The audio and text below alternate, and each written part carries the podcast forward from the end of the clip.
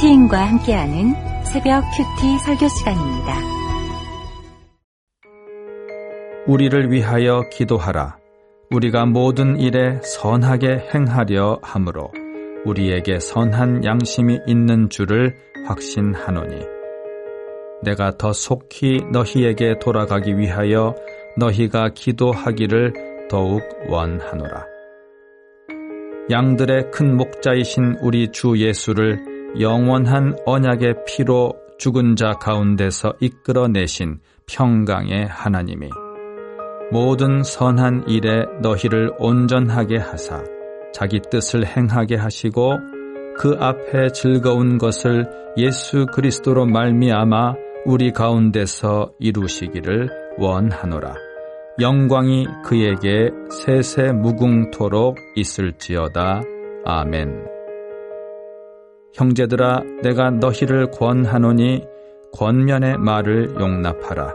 내가 간단히 너희에게 썼느니라.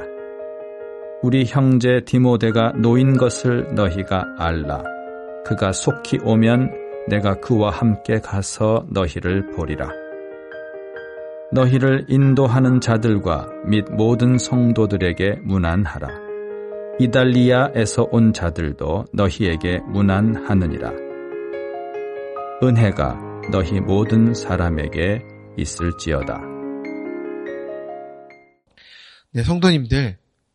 네, 이 아침에 우리 함께 말씀을 나눌 수 있어서 감사합니다.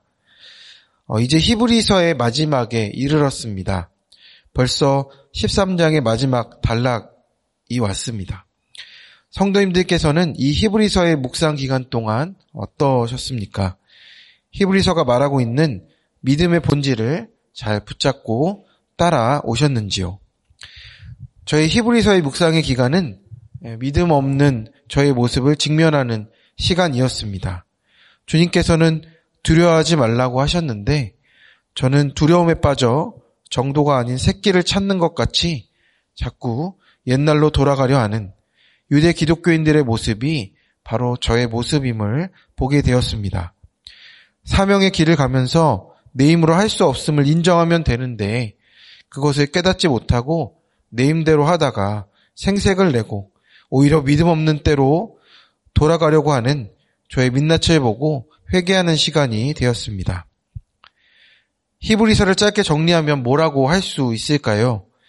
38년간이나 지은 헤로스 성전이 눈앞에 보이고 동족들의 종교적 극심한 박해 속에 있는 유대 기독교인들에게 이미 부활하시고 하늘에 올라가셔서 보이지 않는 예수님. 그 예수님께서 우리의 모든 죄를 사하시고 권하신 모든 것을 이미 완성하셨음을 확실하게 믿으라는 것으로 말씀드릴 수가 있습니다.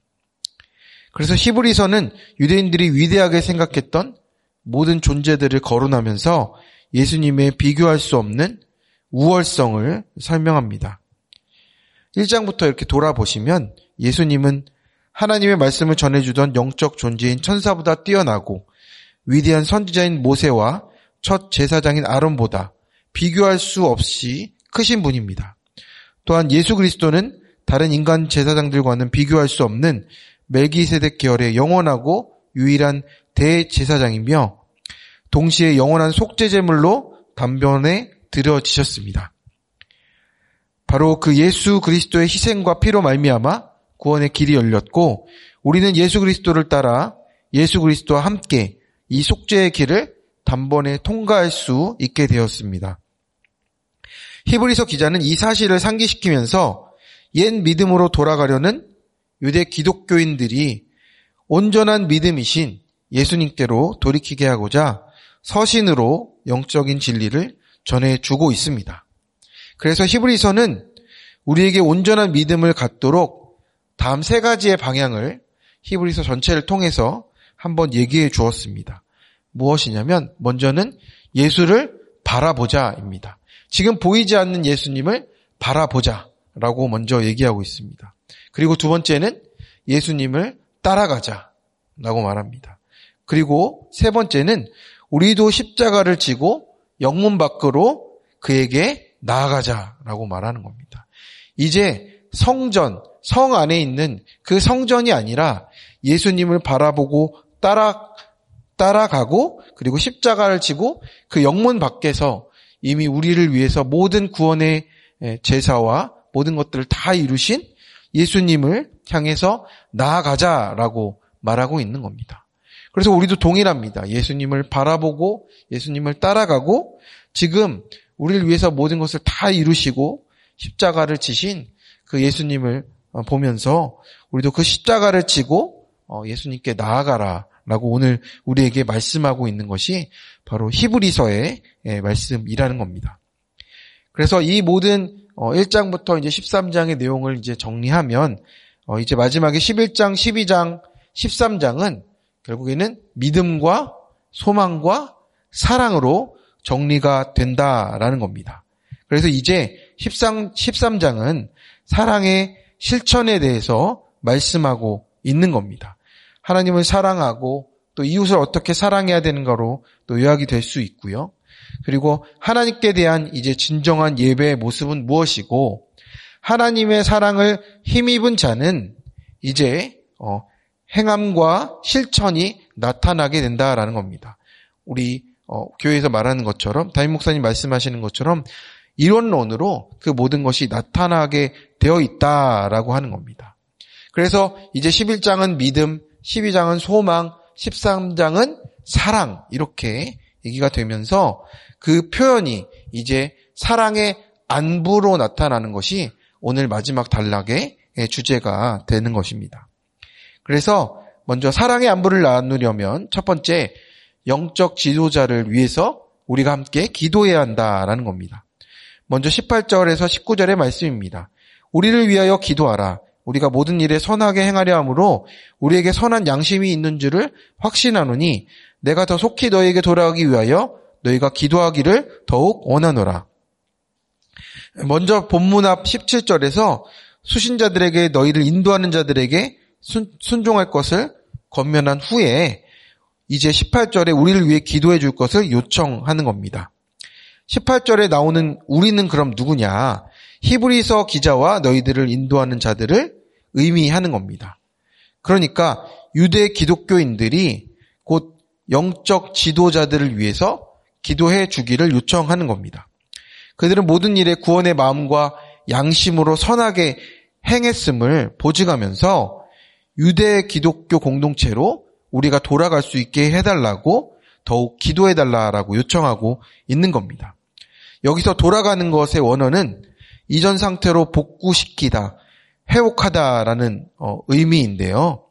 이제 피치 못할 상황에서 본래 위치로 돌아갈 수 있기를 중보해 주기를 부탁하고 있다라는 겁니다.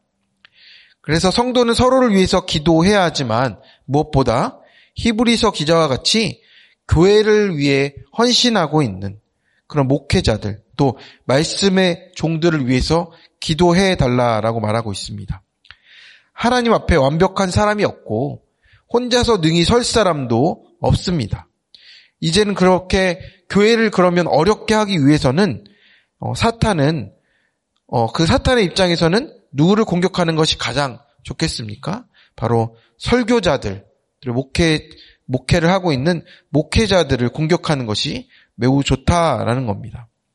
설교자들이 세상 유혹에 넘어가서 마땅히 지켜야 하는 그리스도의 본령을 이탈한다면 교회는 금방 허물어지게 되기 때문입니다. 그래서 성도들은 교회 영적 지도자들을 위해서 기도해야 하는 중요한 의무를 감당해야 한다라는 겁니다. 그렇다면 우리는 이런 영적 지도자들을 위한 기도 요청을 이렇게 듣게 되면 좀 어떻게 반응이 됩니까? 아, 네, 목사님, 기도할게요. 네, 기도하고 있습니다. 아, 기도해야죠. 네, 이렇게 습관적으로 또 자동적으로 반응을 하기는 합니다. 그런데 진짜로 우리가 기도하고 있는지는 좀 생각을 해봐야 될 때가 있습니다. 우리의 대답이 형식적일 때가 있고 또 관용적인 억구로 그냥 말할 때가 있기 때문입니다. 또 우리는 교회 사역을 감당할 때도 기도 없이 일만 할 때도 있습니다. 하지만 지금 히브리서 기자는 기도를 부탁하고 있는 겁니다. 사랑의 안부를 위해서 우리가 먼저 할 것은 우리 영적 지도자를 위해서 기도하는 일부터라고 그렇게 말을 하고 있는 겁니다. 영혼의 구원을 위해서 왜 우리 히브리서 기자는 기도를 부탁하고 있습니까? 그 이유는 바로 영혼의 구원을 위해서 선한 양심과 모든 일을 구원의 일로 행하기 위해서 그렇다라는 겁니다. 영혼을 상대하는 일이기 때문에 기도를 요청한다라는 겁니다. 그래서 영혼을 상대하는 일은 하나님의 도우심과 은혜가 없이는 어, 절대로 아무런 역사가 일어나지 않는다라는 겁니다. 그래서 주님의 구원의 뜻이 주님의 능력을 통해서 우리 삶 가운데 이루어지도록 하려면 그것을 위해서 구하는 기도가 어, 절대적으로 필요하다라는 겁니다. 네, 몇 달 전이었습니다. 네, 충청도 쪽에 있는 교회에서 열리는 여전도의 연합 모임에 담임 목사님이 강사로 초대되셔서 저도 옆에서 이렇게 예, 수행하게 되었습니다. 네, 교회에서 도착해서 어, 이제 담임 목사님께서는 말씀을 전하셨습니다. 1시간 30분 정도의 말씀을 전하셨는데 저는 그 시간 동안 담임 목사님의 강의 내용을 청취하면 녹취하면서 옆에서 참석하고 어, 있었습니다. 그런데 거기 옆에 계신 집사님들, 권사님들의 모습을 유심히 살펴봤습니다. 저는 담임 목사님 말씀을 늘 들으니까 너무 감사한데 저분들은 어떨까? 어, 매주 듣지 못하고 또 어, 가까이서 듣지 못하기 때문에 그분들에 대한 마음이 생겼습니다. 저분들에게 말씀이 들리면 너무 좋겠다는 마음이 들었고 특히 우리 교회 학생들의 큐페 간증 동영상이 나올 때 그 옆에 계신 집사님, 권사님들의 눈시울이 붉어지고 아이들이 할아버지, 할머니, 부모님이 교회 나오면 좋겠다고 울면서 고백할 때마다 참석하신 분들이 아멘, 아멘 하시면서 마음이 움직여지는 것이 느껴졌습니다. 그 모습을 보면서 목사님의 말씀이 들려지게 해달라는 기도가 어, 절로 나올 수밖에 없었습니다. 그 이후에 점심 시간에는 이제 여전도의 권사님들 몇 분과 함께 식사를 하게 되었는데요.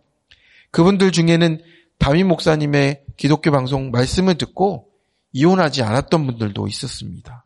또 다른 권사님 한 분은 목사님께서 이제 아파트에서 QT 나눔 하실 때부터 참여했던 분이라고 하였습니다.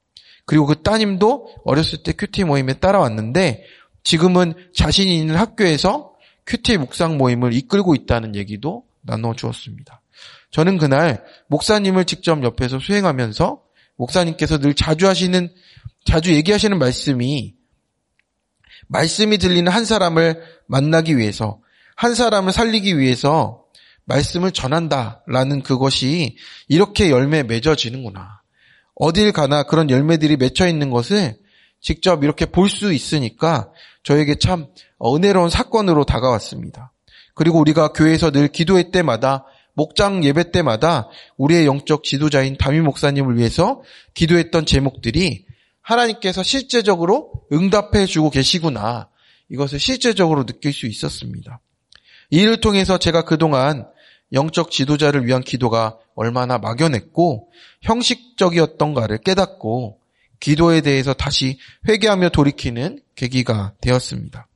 이렇듯이 영적 지도자를 위해서 기도해달라는 것은 저, 저 멀리 언젠가 같은 막연한 기도가 아닙니다. 믿음을 심는 것이고 하나님의 때에 귀한 열매가 맺히게 하는 일임을 어, 깨닫습니다. 영적 지도자를 위해서 기도할 때 그 지도자를 통해 정말 복음이 들어야 할 한 사람에게 말씀이 들리고 한 영혼이 살아나고 구원하는 일로 나타난다는 것을 우리가 더 깊이 알고 기도해야 하겠습니다.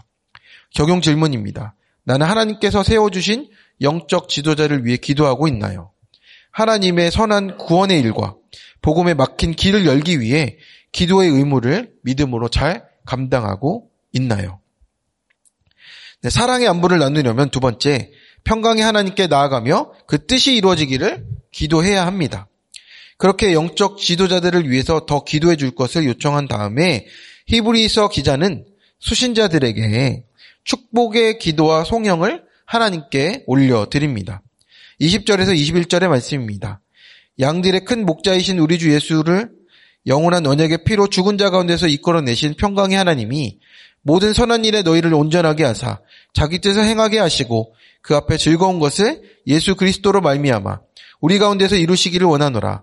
영광이 그에게 세세 뭉토록 있을지어다. 아멘. 이 본문에서 우리는 기도의 대상이 누구인지 또 어떤 기도의 내용으로 강구하고 있는지를 살펴보게 됩니다. 먼저 기도의 대상은 누굽니까? 바로 평강의 하나님입니다. 원문에서는 평강의 하나님이 문장 맨 앞에 나오면서 어, 강조되어서 표현이 됩니다.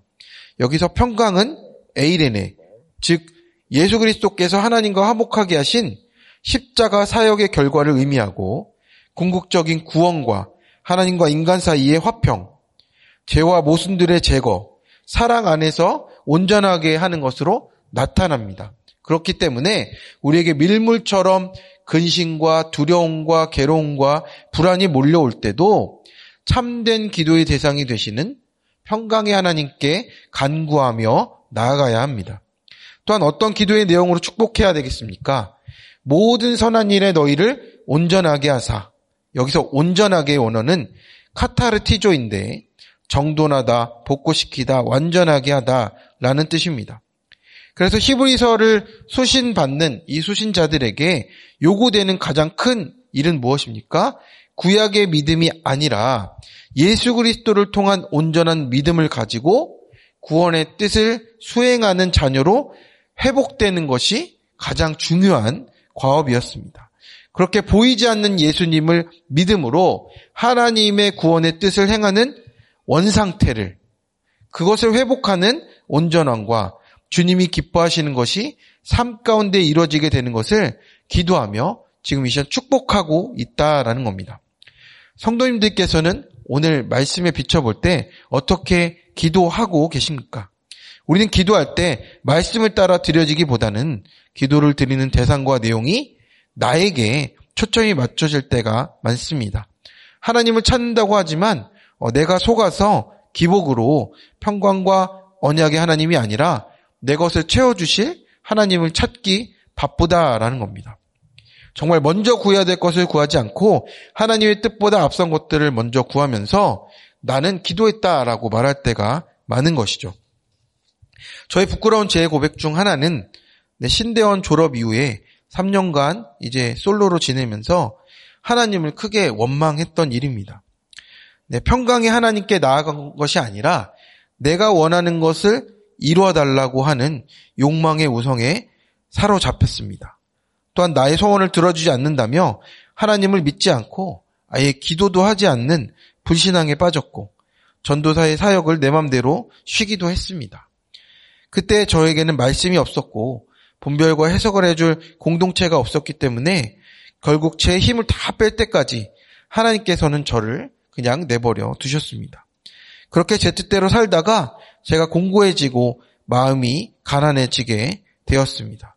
그런 중에 주변 동기 전도사님을 통해서 다시 전도사의 사명을 붙잡을 수 있는 기회를 주셨습니다.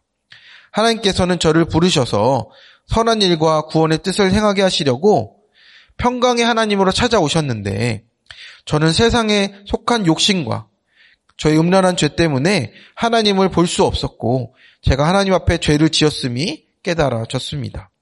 그렇게 저의 교만함과 불신앙이 깨달아지니 내 인생에 찾아오신 평강과 언약의 하나님을 다시 만나게 되고 내 뜻이 이뤄짐이 아니라 모든 선한 일에 온전하게 하사 하나님의 뜻을 행하며 이루는 그 뜻 가운데 지금의 아내를 만날 수 있도록 인도해 주셨습니다.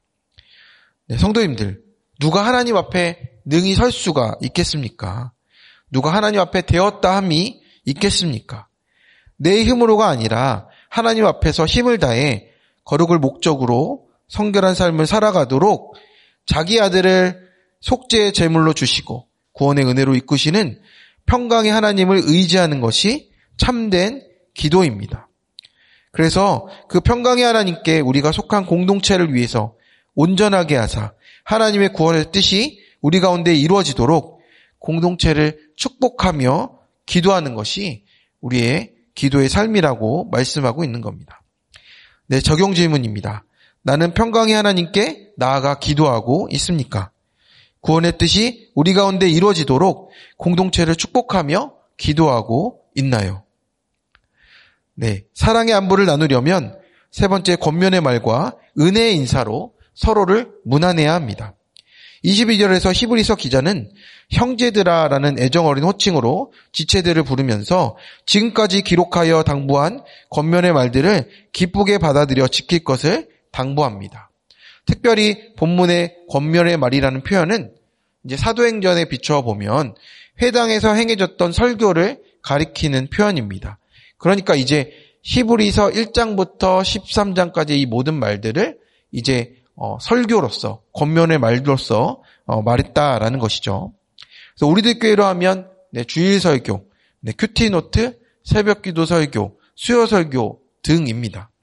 히브리서 기자는 자신이 설교한 바를 수신자들이 받아들이도록 명령보다는 간절하게 용납해서 받아들일 것을 요청하고 있습니다. 또한 디모데가 갇혀 있다가 풀려난 것을 공동체에 알리고 공동, 교회 공동체의 목회자들과 모든 성도들에게 문안하라고 말하고 있습니다.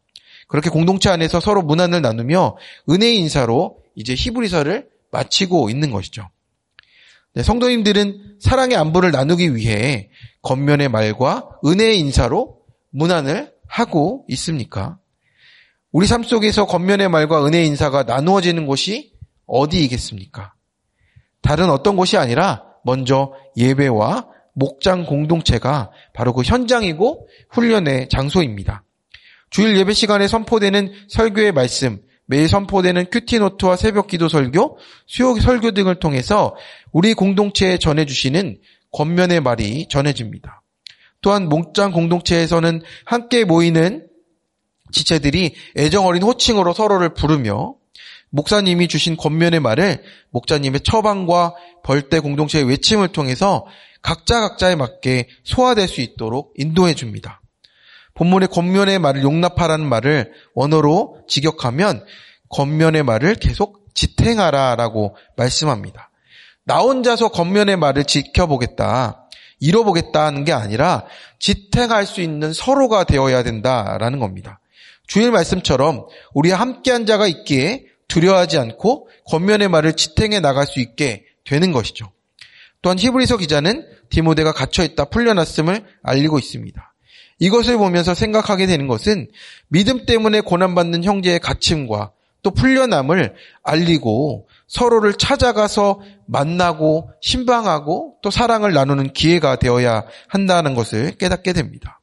그리고 목장 공동체는 서로 문안하는 공동체입니다. 이제 이 성도들 안에서의 문화는 친한 친구끼리 서로 인사할 때 행하는 포옹을 의미하는데 그 뜻은 사람에 대한 환영과 존경과 사랑이 담겨 있습니다.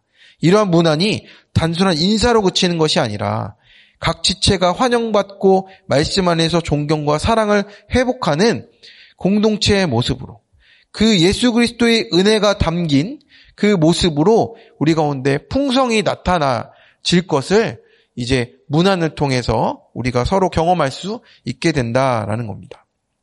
적용 질문입니다. 매주, 매일 나에게 주시는 권면의 말로 주변의 지체와 목장에 풍성하게 나누고 있습니까? 내 주변에 갇혀 있거나 풀려난 지체를 속히 찾아가서 문안하고 있습니까? 네, 기도하겠습니다.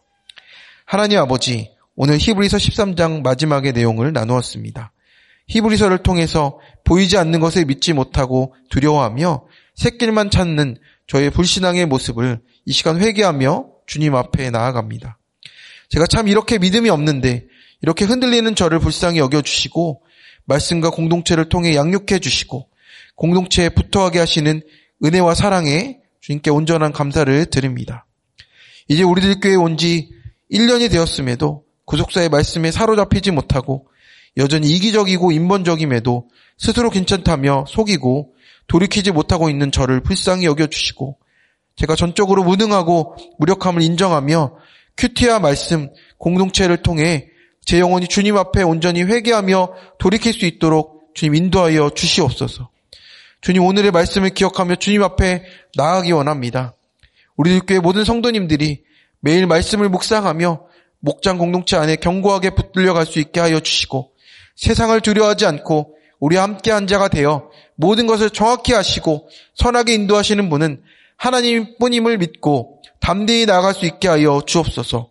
그리고 먼저 우리들 교회 세워주신 영적 지도자이신 담임 목사님과 교역자들, 평원, 초원 목자들 위해 함께하여 주시고 영적 지도자들을 위해서 성도들의 기도가 끊이지 않도록 도와 주시옵소서. 또한 우리의 기도가 기복의 기도가 아니라 나 같은 죄인을 구원하신 평강의 하나님께 나아가며 그 뜻을 이루도록 기도하게 하시옵고 목장 공동체 안에서 권면의 말로 서로를 지탱하며 은혜의 인사로 서로를 무난하며 돌보고 세워갈 수 있도록 주님께서 붙들어 주옵소서.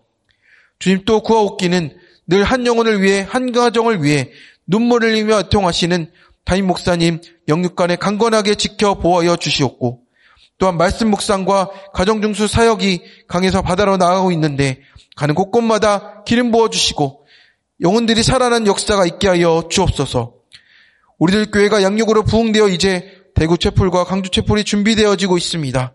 성령의 인도하심으로 모든 길을 인도하시고 필요한 것들을 채워 주시고 아프고 상한 영혼들 구원의 말씀으로 살릴 영혼들을 보내 주시며 붙잡아 주옵소서. 차별금지법을 비롯하여 모든 악법을 막아주시고 태아생명보호법이 속히 제정되게 하여 주옵소서. 열방에 흩어져 있는 복음을 전하시는 성교사님과 그 가정을 지켜주시고 각 곳에 전쟁이 그치며 피 묻은 십자가가 곳곳에 세워지게 하여 주옵소서. 오늘 우리에게 주신 하루도 하나님의 약속의 말씀을 붙잡고 믿음으로 사명 감당하는 하루가 되게 도와주시고 우리 교회 모든 성도 가운데 믿음의 승리가 있게 하여 주옵소서.